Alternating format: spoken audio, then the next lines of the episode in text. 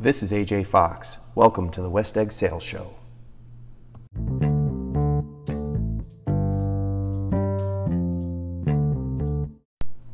All right.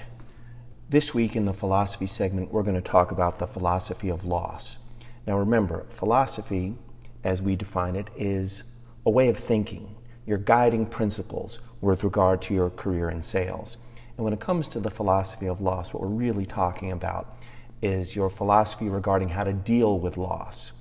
If you're in sales, you can certainly plan on not going undefeated in your career, maybe not even in a single year of your career. Losses come with the territory. How you deal with them is what's going to determine your well being and your ability to succeed going forward. Now, a lot of times when we experience a loss, it's, for example, our client chooses another bid they go with one of our competitors, or they simply reject our bid and, and choose not to do the deal. However, that it happens, of course, it does happen. A lot of times, the first thing a salesman thinks about in the situation is who to blame. Why did this happen? Those are two very different things. It's very good. It's, it's really preferable to figure out why this happened but it's not okay and not preferable to make it your mission to figure out who to blame. Sales is a team sport, but ultimately, as the salesman, we're responsible for what happens. And when we think about why did this go wrong in terms of who to blame, we're going down the wrong path. Now, we've all been there. A bid was submitted and we lost. And we might think, well, the, the pricing was off. I didn't agree with that pricing. Or we might say the solution was wrong. I didn't agree with the solution. We shouldn't have done that. You go down that path, and if you're not looking at how to fix it, and you're only looking at who to blame, which is to say, hey, it wasn't my fault, that's not going to serve you well. Let me say that again. When you're looking for who to blame, as your primary mission after a loss, you're going down the wrong path. And so, while it's very normal to be upset, a little emotional, mad, angry, you name it, after a sales loss, the best thing that one can do is find out what happened. Because it's okay to lose a deal. As I said, it happens to all of us. It's not okay to lose the same deal the same way time and time again. And that's something that, as salespeople, we're responsible for tweaking the pricing or examining the solution or maybe saying to our team, I don't think this is going to work. Or insisting, this is not going to work. We need to try again. We need to do something different. Now, those are things that are easy to get a handle on because you've got your result. Your bid wasn't chosen, you lost the deal. What I also want to talk about when it comes to the philosophy of loss is to understand that a lot of times the loss happened before the bid was submitted. It's hard to focus on that a lot of times when we've lost a deal, but it's still very, very important. And what I mean by that is Many times when we've lost the deal before the bid, it's because we didn't do enough leading up to the bid. We hadn't developed the relationship with our customer to a point where we had earned their trust, earned the right to ask for their business, have the ability to communicate with them along the way. And if you don't do those things, you're really taking a chance a lot of times, what that's going to lead you into is a, a bid war. We're going to be the we're going to be the best price, or we're going to be the lowest price, and that's what's going to win it for us. And that's nothing personal. What I'm saying is, if you leave out the personal part going in, you're really going up against it, trying to win on price or trying to win because, well, our, our product's the best. Very tough to say that in these times that our price or our product is the best. Very few can say that. We all have competitors, and they're going to be close enough to us in price and product or service.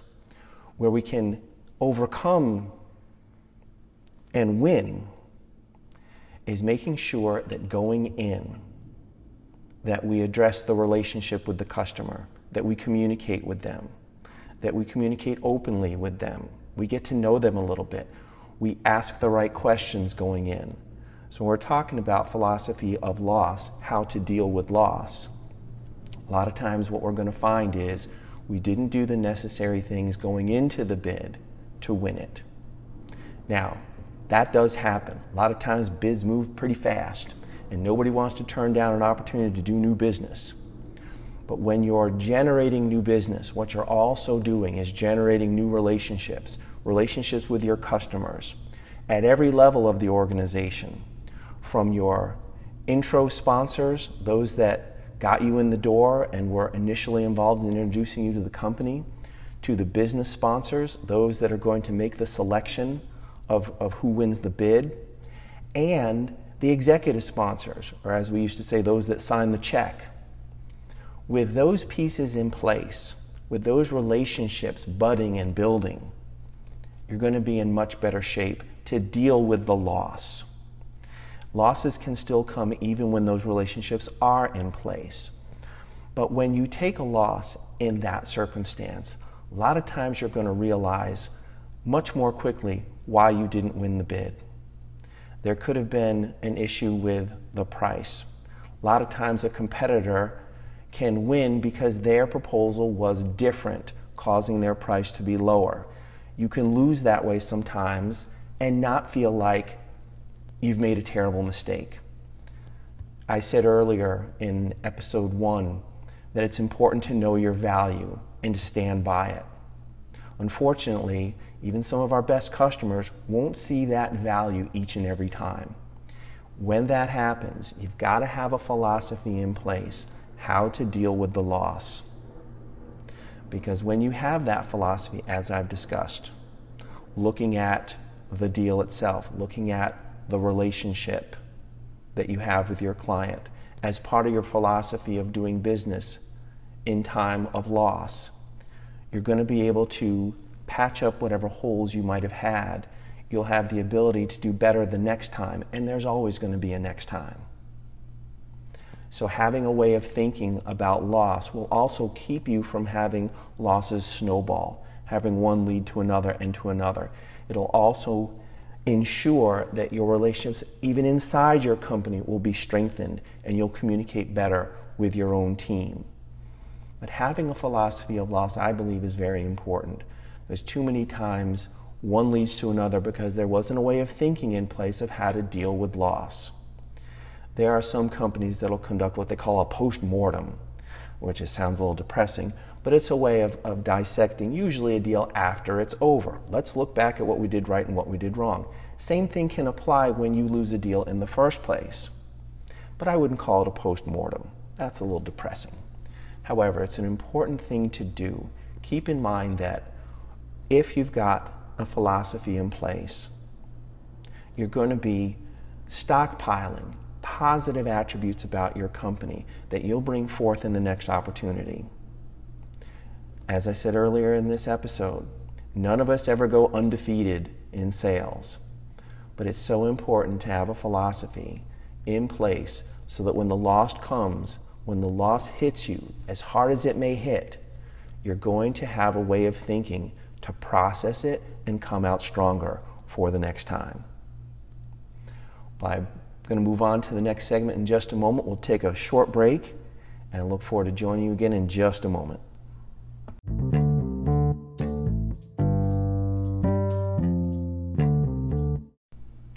Welcome back to the show. In this week's best practice segment, I want to share with you a communication practice that has served me well for many, many years and is utilized not only by salespeople, by, but by anyone that needs to communicate in their job function. The best practice is very simple, but it's also very important. It goes like this For every phone call that you make, follow it up with an email. And for every email that you send, follow it up with a phone call, likely a voice message. This strategy will enhance your communication. It'll enhance your success because what you're doing is making sure that you propel your dialogue with your customer.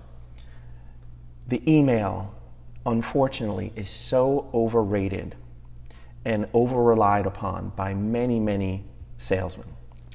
They think, well, I've sent out 100 emails and that should suffice. Not a great strategy.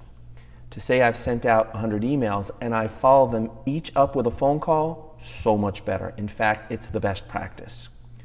Communicating with our customers can, can never be overrated. It also is something that many salesmen don't keep up with in an effective manner. If you adopt this best practice, you'll never have any loose ends on your communications to your customers. They will appreciate the consistency, they'll appreciate the follow up, because a lot of times an email will get missed, quite by accident, but it still gets missed. And if what we think is every one of our emails is getting read from top to bottom, we may be mistaken. However, if we follow up our emails with phone calls, we're going to be in such better shape in any situation. Same thing goes with those that are in other divisions of a company. Let's take the finance folks that have to make calls to follow up on overdue invoices. If all they did was send emails, they're not going to have great success. If all they did was leave voice messages or make phone calls, again, not the best success. For instance, if you make the call, you're probably going to need to resend the invoice anyway, for example. But if your best practice is every email gets a phone call and every phone call gets an email, you're going to have greater consistency in that division. Now, in sales, it's a fantastic practice because it always keeps the dialogue going. Sometimes you'll find that you just sent a terrific email, it had everything in it, it was clear, it was concise, it was right on the money. Still should make a phone call just to mention that you sent an email and you know how busy your customer is, just wanted to touch base and let them know that it's been sent. On the other hand, if you left a voicemail, that same customer is probably getting a lot of voicemails as well. But an email from you, even just to mention, just left you a voicemail, sorry I missed you, and then condense your phone call in notes of an email. It works just about every single time because in this case, the only way to do it wrong is not to do it. Now, what you want to be careful of is overdoing it. To follow up on the same email and the same call over and over and over again, probably not a great thing to do. However, the practice still fits because if you like, you can send the same email with a little different detail because now you're offering new information. Now you're advancing your communication. But again, cannot say enough about this particular practice. It's worked for me for many, many years. A lot of times I found that it was the follow up that made the communication advance to the next level. Without it, probably doesn't happen that way. With it, you're probably going to find, I would say, that you won't make as many of your outbound activities, but the ones that you make will be so much more effective. And that's what we really want to do here. We're not just racking up numbers of emails that we send or phone calls that we make. We get judged by our results. To enhance the likelihood of success in your results, this best practice is the way to go. Now, I'm wondering now if some out there are saying, well, geez, why, I don't have time for that, and I've, I've got my drip campaign going, and that, that's, that's, that's what I want to do. Well, I think that's great. Except that you can enhance even a drip campaign with a phone call. Because a phone call, especially in these times, separates you from those just sending email, especially automated email. The phone call, that personal connection, is at another level, a higher level, a better level for success, frankly. And again, when you want to make a phone call and you're thinking, well, I'm really not, not sure what to say this time because I've, I've called and I've emailed and I, I haven't really gotten anywhere, sometimes in this practice, the follow up phone call can simply be that you are going to send another email, but at some point emails get a little impersonal and you wanted to reach out. Sounds old fashioned, but it does work. So if you get the opportunity, please begin as soon as you can. Start the follow up process. Adopt the best practice of every email gets a phone call and every phone call gets an email each and every time. Even if you're on a roll, say, Well, I'm, I'm doing real well just sending out emails. That's fine, but don't neglect the follow up. Point by point. That's why every email gets a phone call and every phone call gets an email. And you might ask, Well, when should I do that? Good question. You can do that in the same day or within a few days. What you don't want to do is alternate weeks unless you're in a very long selling cycle and you're just keeping in touch with a customer because they've let you know that now's not a good time, but you're okay to keep in touch. Keeping in touch is very different than following up on a particular deal that you're working on. So your timetable needs to be adjusted accordingly. The thing is, though, every email getting a phone call and every phone call getting an email can't be overlooked. There's very few ways that you can go wrong with this best practice. That brings us to the end of this segment. Remember, what you're doing is a best practice to keep your communication moving forward. And if you adopt this practice and make it a habit, you'll find in very short order that it works and it's effective and you'll keep on doing it and you'll find it just second nature. Again, I appreciate having the time to cover this best practice. We're going to take a quick break and be right back.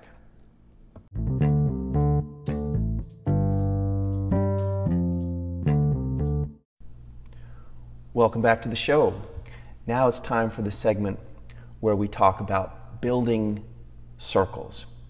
This week, I want to share with you the circle of colleagues, specifically a circle of sales colleagues. Now, they don't have to be in your industry, they don't have to be in your company, they just have to be in the profession. Having a circle of sales colleagues gives you a network of friends that you can call on to talk shop, that you can share with them your ups and downs. And these colleagues can come from just about anywhere. Some of mine over the years have been other salespeople that have called me, called my company, trying to sell me their product or service. And whether it was a fit or not, if we found some camaraderie on the call, that was a great thing. And we kept in touch. Those people are invaluable to a sales career. Having a circle of colleagues in the sales profession. You'll never find yourself at a time when that circle will be too big. You can't have too many friends out there that you can talk to about the business. And again, they don't have to be in your industry. In fact, sometimes it's valuable that they're not in your industry. And in addition, you don't have to think alike and talk alike and agree on everything in the world. But you've got to get along with each other. You have to have a, a mutual respect for each other and each other's ability to give the, the other a lift. That's what this circle is about. It's about keeping you know, ourselves sane in, in times of insanity in our world. And a lot of times, after, for instance, a loss, it helps to call someone in that circle of colleagues that understands what you just went through. You might not want to have that same conversation with the people in your company or with your family and friends. You want to talk to someone who doesn't know every last thing about the deal, but can just talk to you, can just hear you out. And you'll find that these colleagues, they'll stay with you for a while. I have some that I maybe call them two or three times a year, but it's always a great call. They're glad to hear from me, and when they call me, I'm glad to hear from them we might not ever do business together, but there is a great value in having that circle of sales colleagues.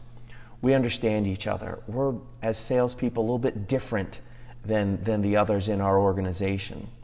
And we need that dialogue with others in the profession in, in order to keep ourselves you know, on a good path and, and upbeat. And sometimes you'll find that when you least expect it, it'll be someone in that circle that'll give you a lift or a tip, sometimes even a lead, because you've, you've generated a dialogue that there's really there's, there's not a deal on the table. You're not trying to sell them. They're not trying to sell you. You're just talking as, as two salesmen that, that understand each, each other's lives and, and understand each other's businesses a little bit so that when you need them, they'll be there for you. And you, you'll be surprised at uh, how these these colleagues, they'll stay in your circle long term and they'll go to different jobs and you'll touch base with them when they've taken a new position to find out about it. Maybe this is the opportunity where you actually could do some business together. And you can learn from this circle as well. Not only is it you know, uplifting you know, emotionally and psychologically, it's, it's uplifting in terms of knowledge and experience. Because these are people who are your sales friends and they're going to provide you information about industry and about sales in general that you might not have known prior to talking with them. So, this circle of colleagues is something that you may already have, but you might not have collected them as such. Having friends in the profession uh, will go a long, long way. Sometimes, though, we find that the only friends we have in the profession are in our industry. There are colleagues and our competitors. I would suggest expanding that. I would say that if someone is a good salesman, it really shouldn't matter what it is that they're selling.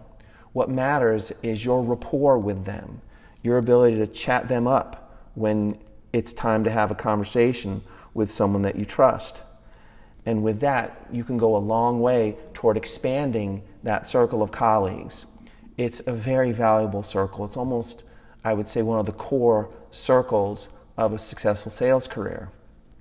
You'll find that these are the people that you can count on for a good opinion.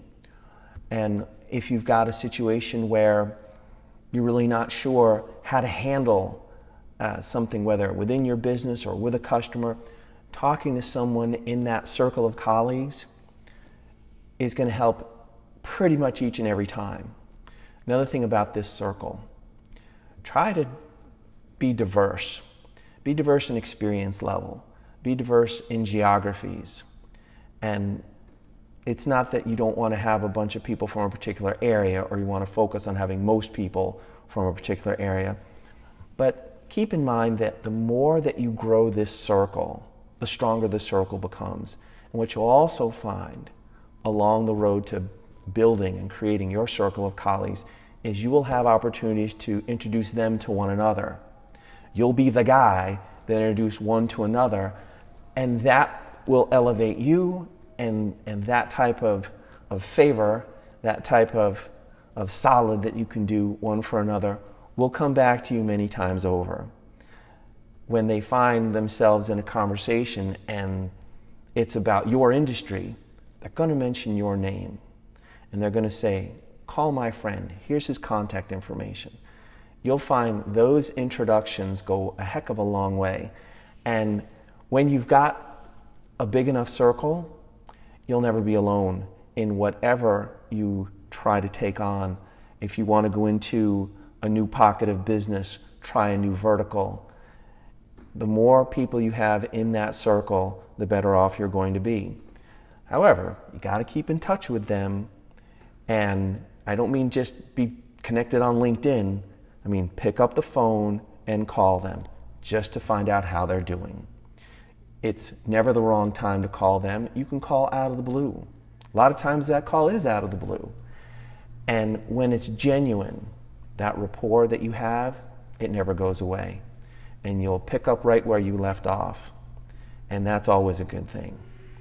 So, with this circle, I suggest you take a look at what you've got, start today, make a couple of calls today to colleagues and friends in the sales business that you haven't talked to in a while and make it a point to reach out to someone every couple of days, at least once a week.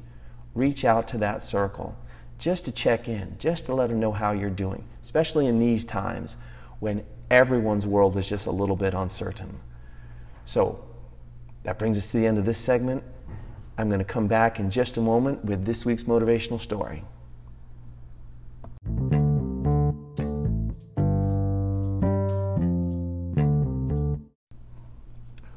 Welcome back to the show. This week's motivational story is about the great Johnny Daniels. Johnny Daniels was and, and still is the essence of a salesman. He's now retired and splits time between Jupiter, Florida and Chicago. And it's in Chicago, Illinois that he got his start. And he shared with me a story from his sales life long ago, and I want to share it with you today. It really speaks to the power of showing up. Now, this the story takes place in the 1980s in Chicago, wintertime. And Johnny, who's known as Jack to some of his friends, had a proposal that was on the table, and his appointment that particular morning was with the decision maker, the owner of the company. He was to go at 7 a.m to present his proposal. Now, the night before in Chicago, it snowed, snowed like crazy. There was about 18 inches of snow on the ground. When Johnny Daniels woke up that morning, he saw the snow. However, Johnny, in spite of the snow, and this is before ease of communication was in a salesman's life, he got himself together, bundled up, got in his car, and drove to the company headquarters through that snow. Some of the roads were cleared, most of them weren't. Johnny got in his car anyway and drove to this office. He was due there at 7 a.m. and as usual, he showed up at 6:30. The parking lot was empty. Hadn't been plowed. But he pulled in anyway. Got there, parked his car, and waited. Now, this is the dead of winter. It was still dark when he was driving over, and he wasn't sure whether or not anyone was going to be there that morning, but he was going to be there, and he was. A few minutes before 7 a.m., another car rolled up, a big Buick, I think he said. And that car pulled up almost to the front door. It was the man he was supposed to meet with today to present his proposal. So he waited a few more minutes and went on in. And as he made his way in the front door, the place was empty. Again, there were only two cars in the parking lot, and one of them was his. Made his way to the big boss's office, took off his coat, sat down, and said, I have the proposal and uh, if, if you'd like, we can go over it. And the boss interrupted him and said, Well, I, I don't need to see your proposal. Now, what Johnny first thought was he'd lost the deal. However, he didn't let on because the next thing he knew, his customer was saying to him these words John, by your being here, at 7 a.m. and getting here through this snowstorm, I know everything I need to know about you. You don't need to show me the proposal. You just need to show me where to sign it. The man signed the proposal, told Johnny to have a great rest of the day, take care, drive carefully, and they'd catch up as soon as things got cleaned up around town with this snowstorm. Johnny Daniels won that deal because he showed up. And that was one of his traits. He shared with me many times that when I knew my competitor was going to be there at 7, I got there at 6. When I was supposed to be somewhere with an appointment at 7, I was there at 6:30. He was always early, which meant he was always on time. And trudging through that snow the way he did showed his customer how committed he was to doing business. And he was rewarded with that deal. That was one of many deals that John won just that same way. And it's an inspiration to me, and it should be to anyone in sales, that whether it's rain, sleet, snow, if you can get there, get there. Show up. Even if your customer doesn't make it, the fact that you got there will speak volumes of you because a lot of the competitors out there, they're looking for a way out. They see, oh, it's raining, it's snowing, no one's going to hold it against me if I don't make it there, and they might call later on. Well, I learned from Johnny Daniels what I'm sharing with you today the power of showing up. There's nothing quite like it. Nothing really takes the place of being there, especially when you had every reason not to make it. You got there anyway. And at that, at that headquarters, the only other person that made it there was the owner. That was the person that mattered. And what Johnny Daniels showed that man was everything he needed to know. Signed the deal, and they went on about their business, and they were in a long term business relationship from that day forward. I share this with you, even though we're in August and in Dallas, Texas, it's going to be nearly 100 degrees for a few more weeks. But to make the point, the power of showing up, to do what a lesser salesperson wouldn't do, to show your commitment. If you can get there, get there. And if you can't get there on your own wheels, find a way to get there. There's nothing like it. And I know that in this upcoming winter, it'll be snowing. Hopefully, business will be back opened up and there'll be opportunities to meet in person once again. But I share this story with you today because it inspired me. And each and every winter, and each and every summer, actually, there's weather, there are flat tires, there are traffic jams. But to make sure that you show up, power of showing up is something that few people really appreciate like they used to, but it still holds true. I want to thank you for listening to this episode. I look forward to you joining me again next week on the West Egg Sales Show. This is AJ Fox. I wish you all the very best.